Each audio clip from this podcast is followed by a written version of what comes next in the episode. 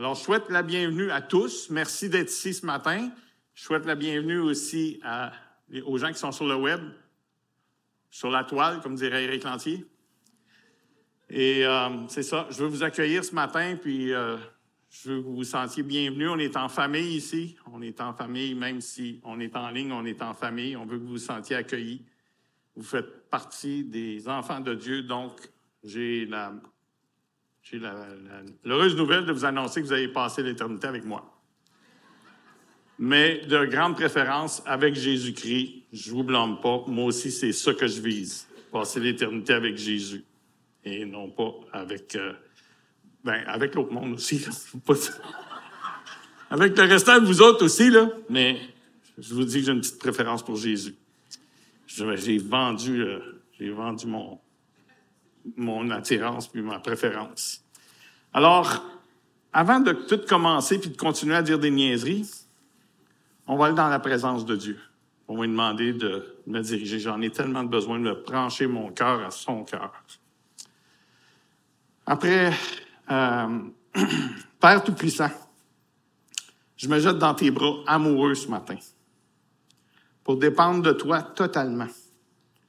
Dirige par ton Esprit Saint chacune de mes paroles pour ta gloire. Conduis-nous dans ta parole dans laquelle nous puisons pour préparer nos messages. Donne à ta parole qui sort de ma bouche des encouragements, des exhortations, des fortifications, des louanges, des connaissances, non seulement aux frères et sœurs, mais à tous ceux qui entendront ce message, ceux qui ont soif de toi. Donne à ta parole qui sort de ma bouche la vie dans les cœurs. Je me soumets à toi, Papa Céleste, dans le beau, le précieux, le merveilleux nom de Jésus-Christ, notre mon Sauveur. Amen. Alors, euh, ce matin, on est dans les proverbes. On va continuer euh, les thèmes qui avaient été euh, préparés d'avance. Puis, dans les proverbes, on peut tourner dans Proverbe chapitre 30. J'ai choisi différents proverbes pour vous parler du thème qu'on va avoir ensemble ce matin, c'est la sagesse et la communication, ou la sagesse dans la communication. Fait que psaume, euh, psaume, je viens de dire, je suis dans proverbe, je dis psaume. Proverbe 30, verset 5 dit, Chaque parole de Dieu est entièrement fiable. Il défend comme un bouclier ceux qui se confient en lui.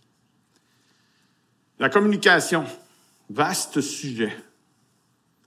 On peut voir comment la communication nous envahit euh, parce que c'est un vaste sujet, puis que tout le monde est soumis en quelque part à la communication. En fait, la communication sert souvent d'influence. Et quand on dit influence, on, cette semaine, je lisais un article sur euh, les influenceurs. Et les influenceurs paraissent beaucoup sur les médias sociaux. Ils n'ont pas d'influence sur moi puisque je les écoute pas. Mais certaines d'autres personnes euh, dans la nouvelle génération euh, aiment écouter ce qu'ils ont à dire, euh, que ce soit pour la promotion de vêtements, de produits esthétiques, c'est varié. Puis il y a des gens qui aiment écouter aussi leur façon de penser. personnellement, je suis pas très branché. Ça dit mon âge, peut-être un peu. Peut-être pas. Mon coach, Gilles Farley, ne serait pas fier de moi que je dise ça parce que lui, c'est un homme branché malgré son jeune âge. Alors, euh, les influenceurs, tout ce qui nous influence, tout ce qu'on écoute. Ce matin, on était en route pour s'emmener, puis le téléphone à ma femme est branché dans, dans, le, dans le système Bluetooth de, de, de l'auto. Puis à un moment donné, ça sonne. Là, on regarde à l'écran, c'est écrit Lara. Lara. Ah, c'est une boutique pour dames qui veut annoncer ses spéciaux. Donc, vous pouvez voir que ça nous rejoint partout aujourd'hui, hein, sur nos téléphones. Ensuite, euh, ça influence nos pensées, ça influence notre façon de parler, nos façons d'agir. Les sujets sont multiples, puis les plateformes sont multiples aussi, que ce soit de Facebook, euh, TikTok, euh, Facebook, ça a l'air que c'est vieux, ça. Mais euh, c'est ça. En tout cas, il y a, il y a d'autres choses pour les jeunes aussi, que ce soit par texto, que ce soit par Messenger, des courriels. Vous comprenez un peu où je veux en venir. C'est l'influence qu'on subit, l'influence qu'on a à travers tous ces médias, à travers toutes ces façons de communiquer. Et c'est, on, on tombe pas, on tombe pas à côté. On est affectés tous à différentes places et de différentes manières. Le psaume 46, 10, là, j'ai vraiment dit psaume parce que je veux dire psaume, pas parce que proverbe, mais psaume 46, 10 dit Arrêtez et sachez que je suis Dieu. Je domine sur les nations, je domine sur la terre. Nous, à la maison, on a un cadre juste au-dessus du bain. C'est pas, c'est pas mon idée de mettre un cadre au-dessus du bain, mais ma femme trouvait ça beau. Alors, on a un cadre au-dessus du bain qui dit euh, Faites du temps pour les temps paisibles et tranquilles, car Dieu chuchote et le monde est bruyant.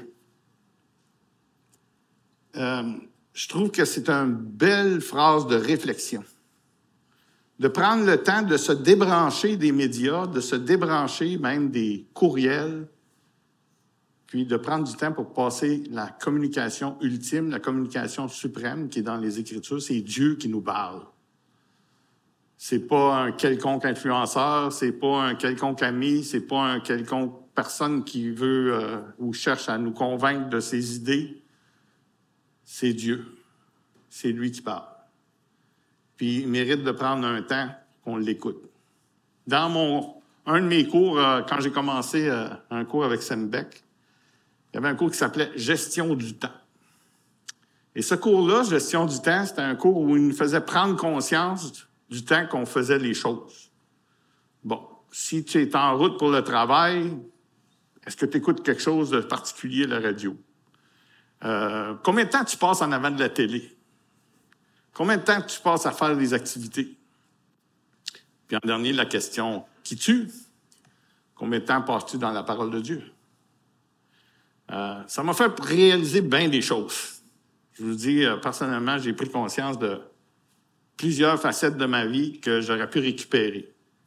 Alors, j'ai coupé, puis je me suis mis à étudier. Parce que là, c'est certain que m'étant engagé avec Sembec, eux autres, ils essayaient de voir où est-ce que je pourrais gagner du temps pour euh, lire les livres qu'ils nous donnaient à lire, puis faire les études qu'on avait à faire, les devoirs qu'on avait à faire. C'était, excellent comme idée. Ils ont commencé à la bonne place. Euh, puis ils m'ont fait récupérer du temps. Puis ce temps-là, ils m'ont suggéré de l'utiliser aux études ce qui était une excellente euh, suggestion. Plus de temps dans la parole, moins de temps sur les plateformes d'influence. À mon époque, euh, moi, c'était de la télé. Même télécouleur, c'était l'avènement. Yeah! Alors, euh, je veux pas... mais il y avait une annonce qui disait, « Le saviez-vous, la télé influence vos enfants. » Vieille annonce. Je sais pas s'il y en a qui s'en rappellent, mais si vous vous en rappelez, dites-le pas parce que ça révèle votre âge.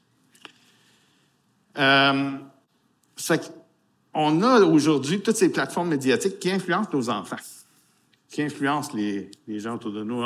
On est influencés qu'on le veuille, qu'on ne le veuille pas. Euh, des fois, on adopte des choses euh, qui sont dites dans les programmes, comme je me rappelle dans le temps, moi, ce qui était en mode, c'était piment fort. Puis il disait tout, c'est chaud, c'est chaud, c'est chaud. Puis tout le monde disait ça au travail. Tu sais, comme quand il arrivait quelque chose, euh, ou des fois, euh, je travaillais dans un garage toute ma vie, 34 ans pour la STO. Puis les gars, ils faisaient des blagues avec ça. Ils chauffaient avec une pièce aux torches, puis là, ils sortaient dans l'autobus, puis ils disaient « C'est chaud, c'est chaud, c'est chaud! » C'est comme... Là, tout le monde savait qu'ils parlait du, du programme. C'est juste pour nous dire comment est-ce qu'on est influencé. Je suis certain que si on parlait de d'autres programmes plus récents, peut-être qu'il y en aurait des, des dires qui sortiraient de l'Assemblée.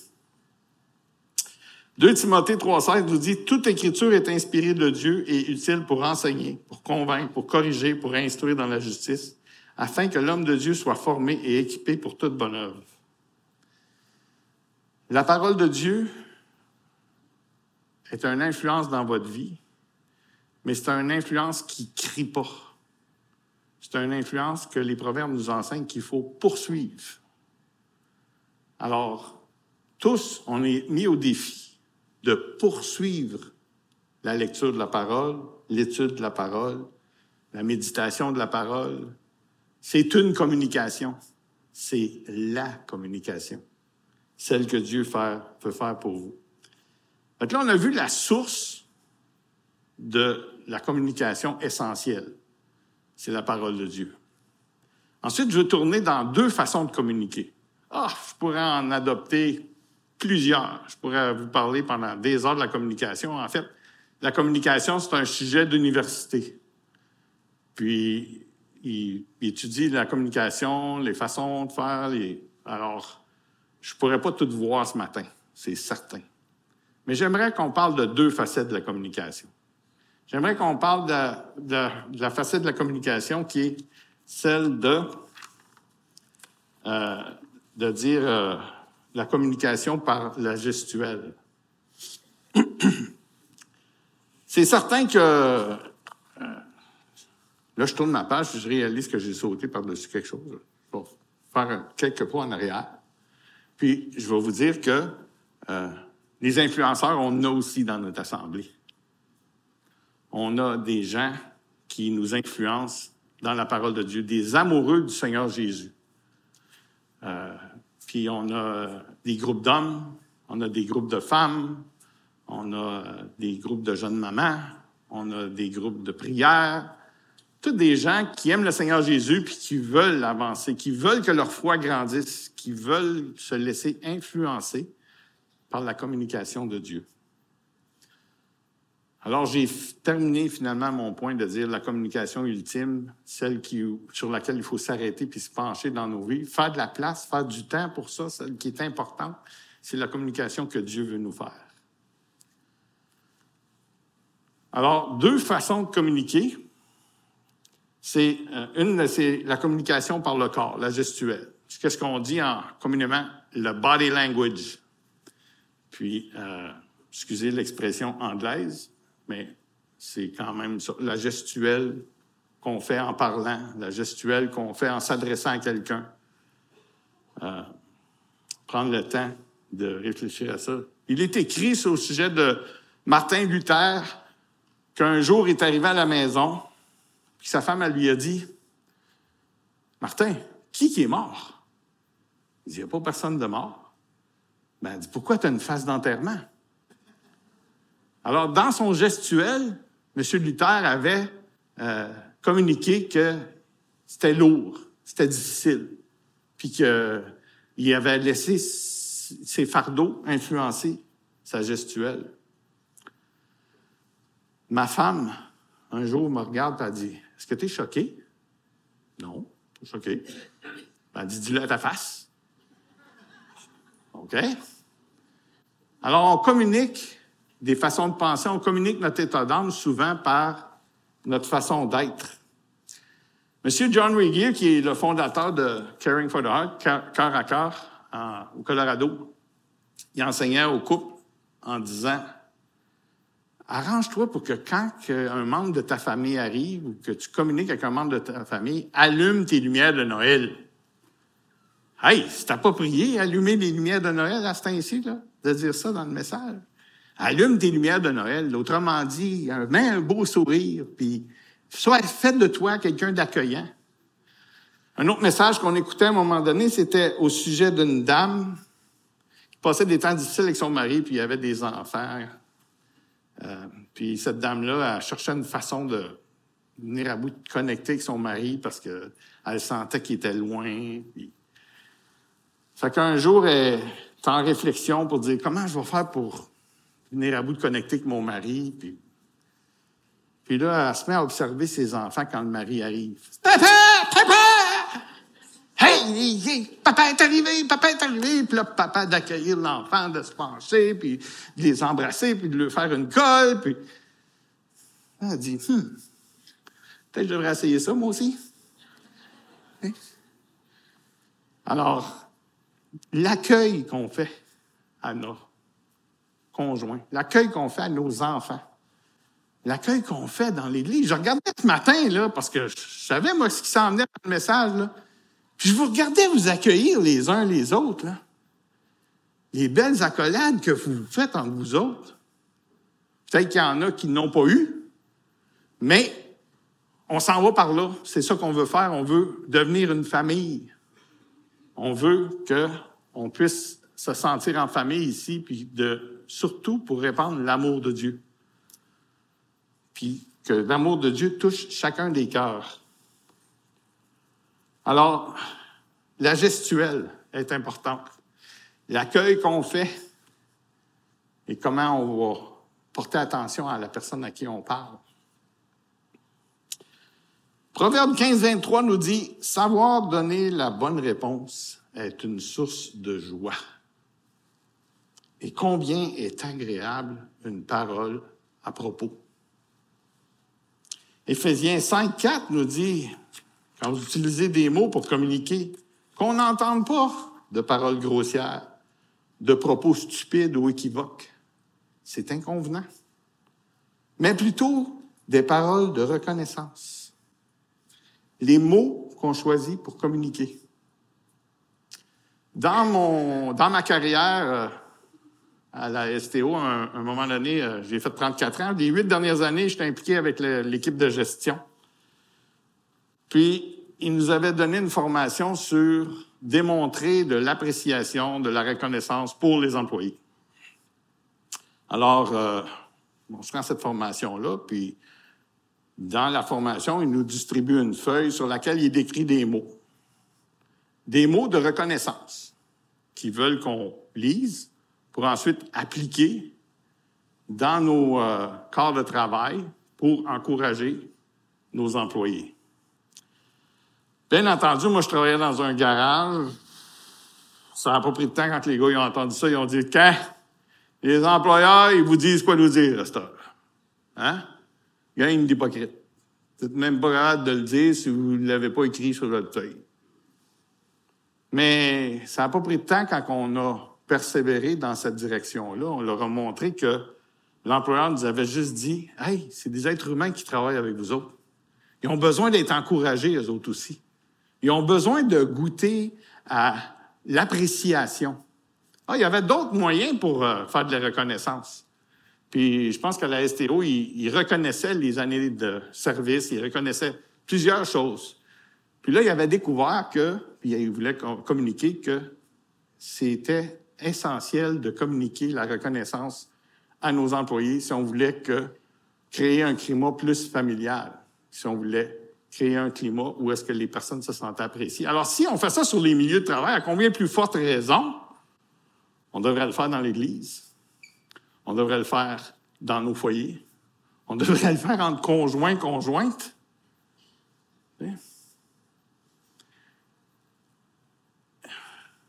Il est trop tard au funéraire pour dire à quelqu'un comment tu l'appréciais. Il est trop tard la personne n'entendra pas. Hmm? Alors, c'est important de prendre le temps de dire comment on apprécie les gens. Excusez.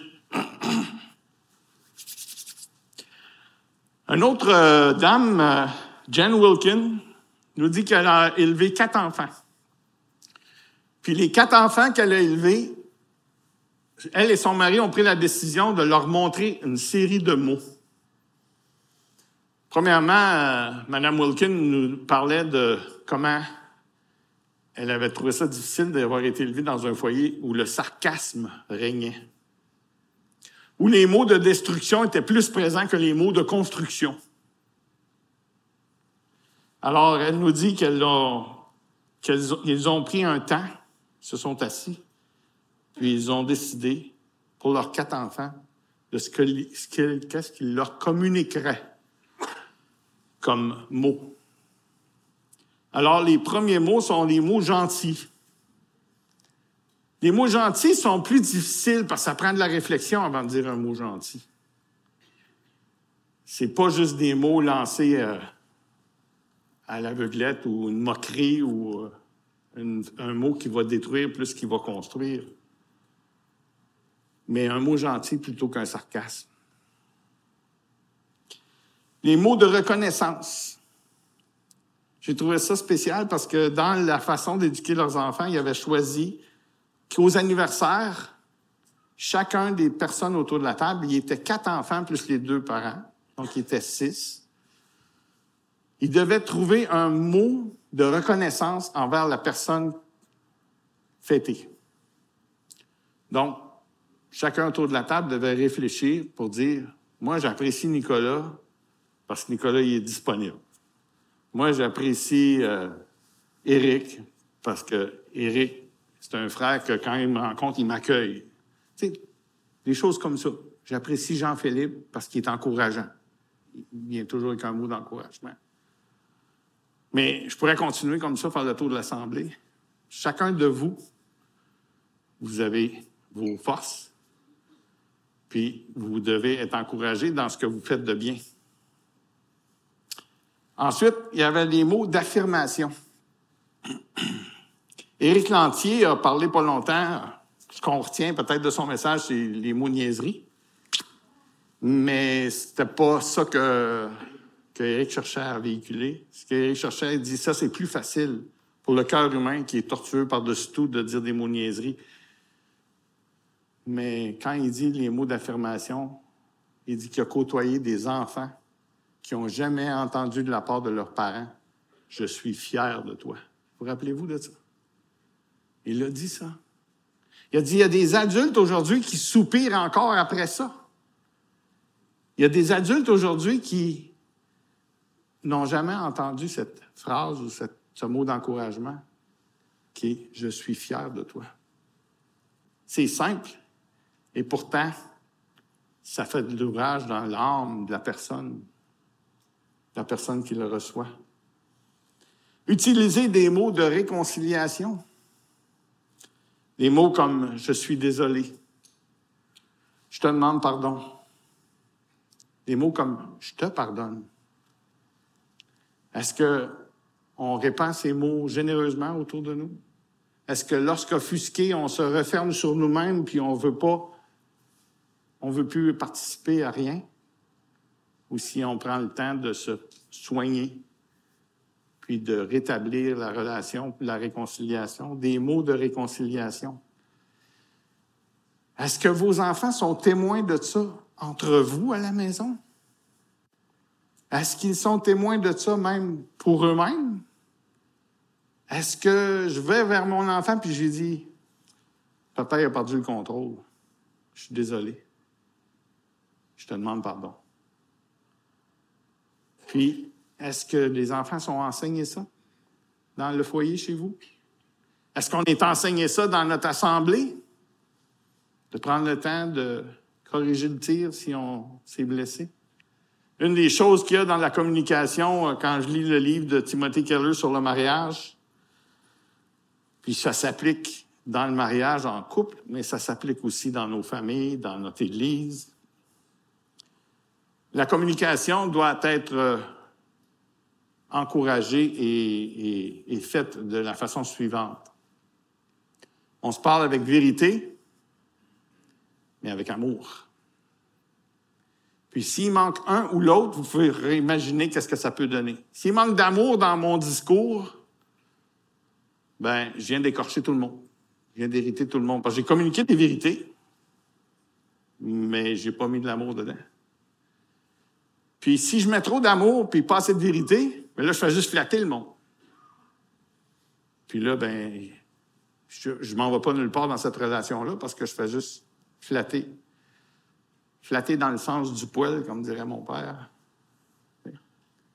C'était ces deux façons qui doivent être conjointes, qui doivent travailler ensemble. Souvent, les couples, on, on perd patience, puis la communication est pas trop teinté d'amour, même envers nos enfants. Souvent, les couples, on, veut taire les choses, puis on flatte, plutôt que de dire vraiment ce qui nous dérange. Alors, heureusement, dans le monde chrétien, on a cette merveilleuse possibilité que si on excède dans un sens ou dans l'autre, on peut toujours demander pardon. Le chemin de la réconciliation, on le connaît, c'est la repentance. C'est de se tourner vers Dieu, puis de demander à Dieu de nous diriger, puis de nous guider dans notre relation afin qu'on prenne le temps de prendre conscience du mal qu'on a fait, puis de renouer. La communication, à quel point importante. Il y a plusieurs sortes de mots qu'on pourrait regarder ensemble ce matin. Plusieurs, plusieurs sortes. Les mots de pardon. Comment on s'adresse à l'autre quand on veut être pardonné. Je me suis déjà. J'ai déjà eu du temps avec mon épouse où est-ce qu'elle m'a dit. Euh, je me suis dit, on va demander pardon, on va en finir avec ça. Ça va être fait après. Tu sais.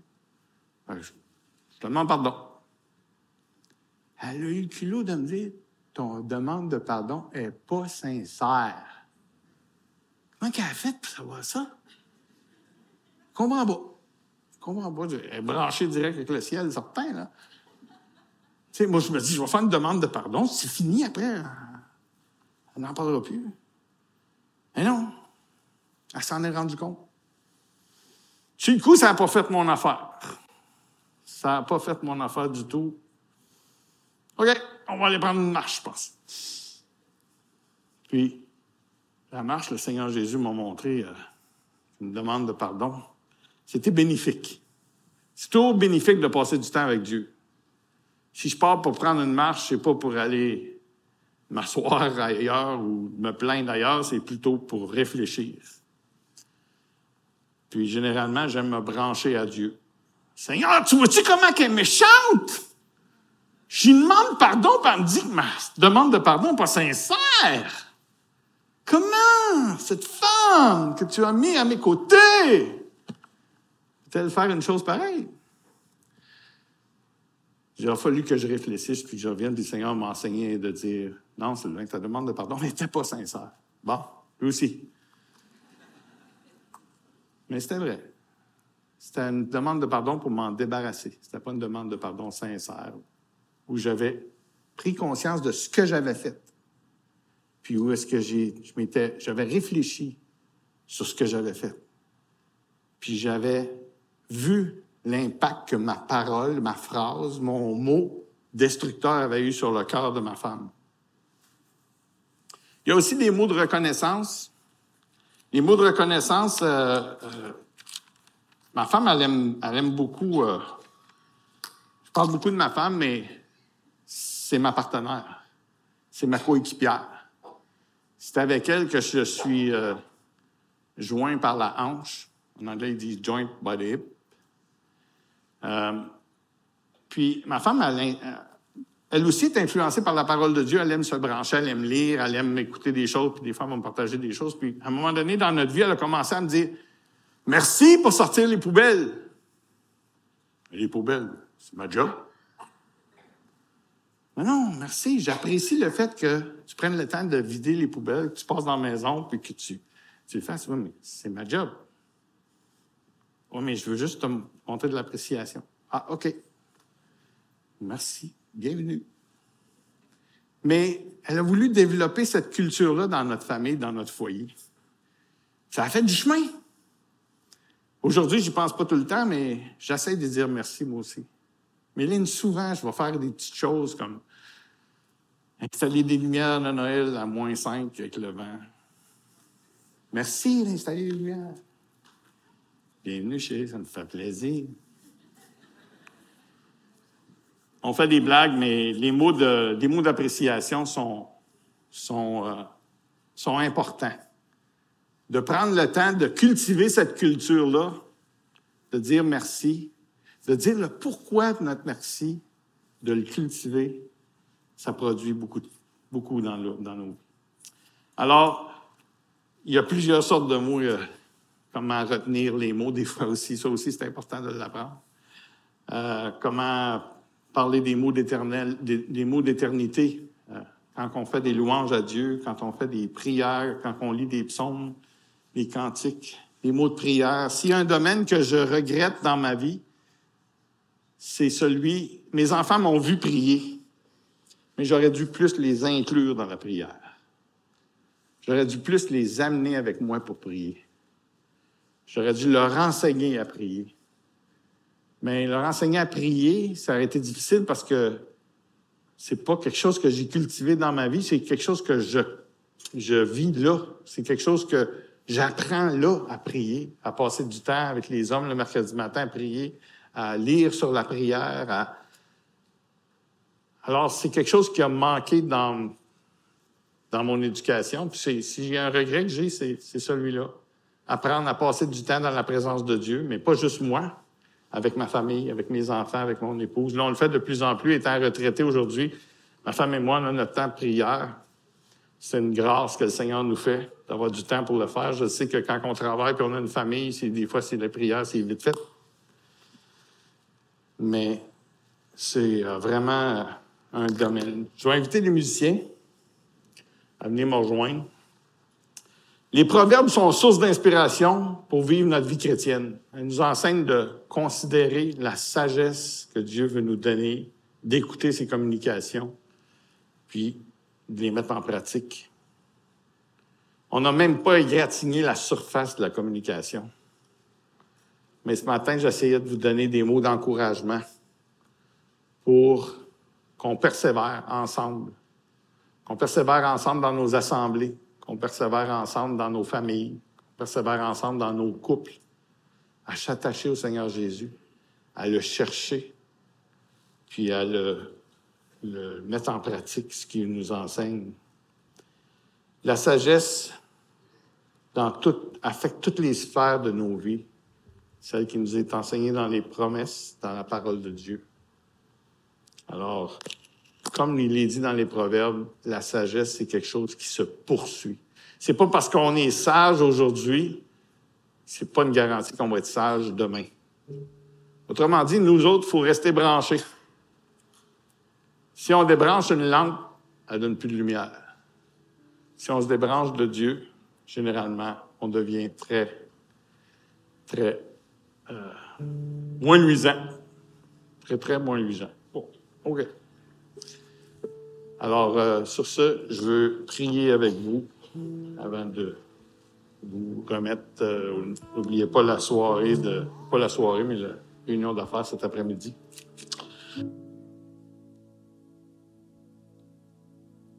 J'ai frappé le bouton. OK. Seigneur Jésus, on est courbé devant toi. On vient, euh, puis on sait que on est bombardé d'informations. On est bombardé de communication. Fais silence dans nos cœurs, puis aide-nous à donner du temps à ta parole. Aide-nous à chercher ta face dans plus de temps dans nos journées, plutôt que de nous brancher sur toutes sortes de choses qui veulent juste vider dans nos têtes, dans nos cœurs, dans nos pensées. Des informations qui ne sont pas vraiment utiles. Alors, Seigneur, je te prie de nous accompagner en tant qu'assemblée, de nous de nous instruire, de nous corriger et de nous guider dans, tes voies. Pour ta gloire à toi, Seigneur, à toi et à toi seul. Dans ton beau et précieux nom, Seigneur Jésus, on te remet toutes choses entre tes mains. Amen.